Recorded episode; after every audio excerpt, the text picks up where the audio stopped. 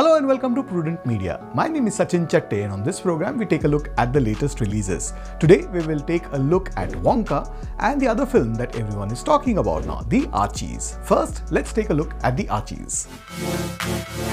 It was a risky proposition to begin with to take a popular comic book that is considerably western when it comes to the characters and particularly the environment and adapt it to a Desi setting.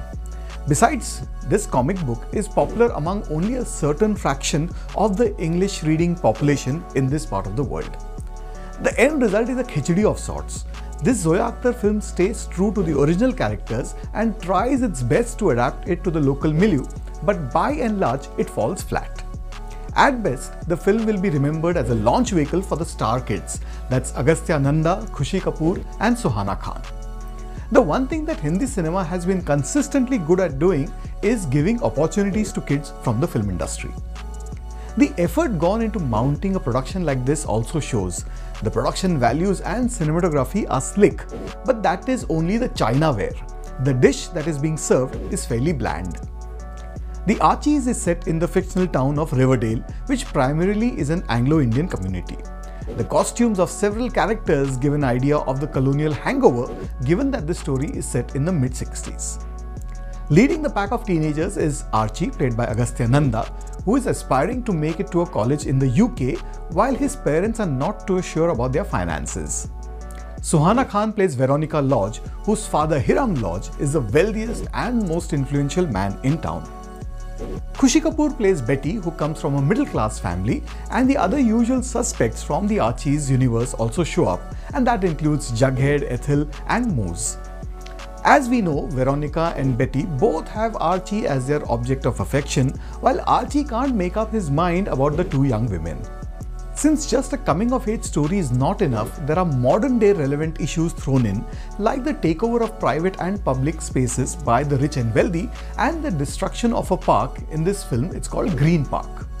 All the young adults have to rally against the nefarious agenda, but practically everything in the film is just cursory. Even the storytelling sensibility is more like Hollywood. For instance, there are songs, but they pop up more like a Western musical than a Hollywood ditty. When Veronica starts writing a diary and in other songs as well, she breaks into a song and the text appears on the screen. Some set pieces are well choreographed, but there is equally good or even better content on YouTube. These songs they don't particularly add any value to the film. That is not to say that The Archies is a badly made film, but was it worth putting in all the effort? I don't think so. Will the film strike a chord with the younger generation who may not have read the comic book? It may probably be okay for them as a one-time watch, but it is unlikely to generate any interest in the books. On the acting front, the kids are alright with Khushi Kapoor leaving a positive impression, but in toto, the Archies is underwhelming. I'm going to go with 2 out of 5 stars for the Archies, which is streaming on Netflix. And now let's take a look at the new Christmas movie, or Christmas season movie to be more precise, called Wonka. Director Peter King has a Midas touch of sorts.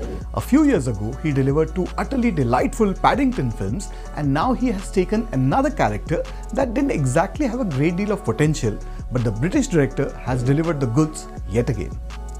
Based on Roald Dahl's character, we had two popular films in the past.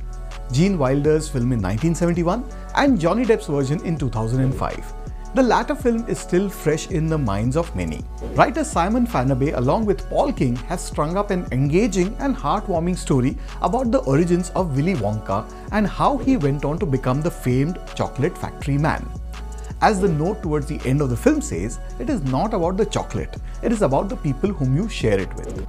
The central theme of the story also revolves around kindness and how greed and profits erode basic human traits that bind us. This musical has Timothée Chalamet as Willy Wonka who arrives in the city with very little money and in no time he gives away everything that he has. Penniless, homeless and jobless, he eventually finds a rental place in a dingy home and he has his hat that carries his thousand dreams. Olivia Colman plays Mrs. Scrubitt, the not so likable landlady who likes to make people her slave. Wonka, as we know, is good at making chocolates, but he has no avenue to sell them. Add to it, the chocolate cartel will pull all the stops to bring him down. Hugh Grant is a delight to watch when he shows up as a rather grouchy Oompa Loompa, a rather diminutive figure. The film works primarily because it keeps it simple. There is morality and messaging in the film, but it is not in your face or preachy. It also has fun elements in the right proportion, making it a breezy affair. And it also helps that Timothée Chalamet fits into the role perfectly and is ably supported by the rest of the cast. The Christmas season has just started, there will be more films in the pipeline, but I am sure it is going to be a tough act to beat this one. I'm going to go with 4 out of 5 stars for the new Willy Wonka film called Wonka. Well, that's what I thought of the films that were released this week. Do let us know what you think. And I'll be back with you next week with more movie reviews. Till then, it's goodbye from us.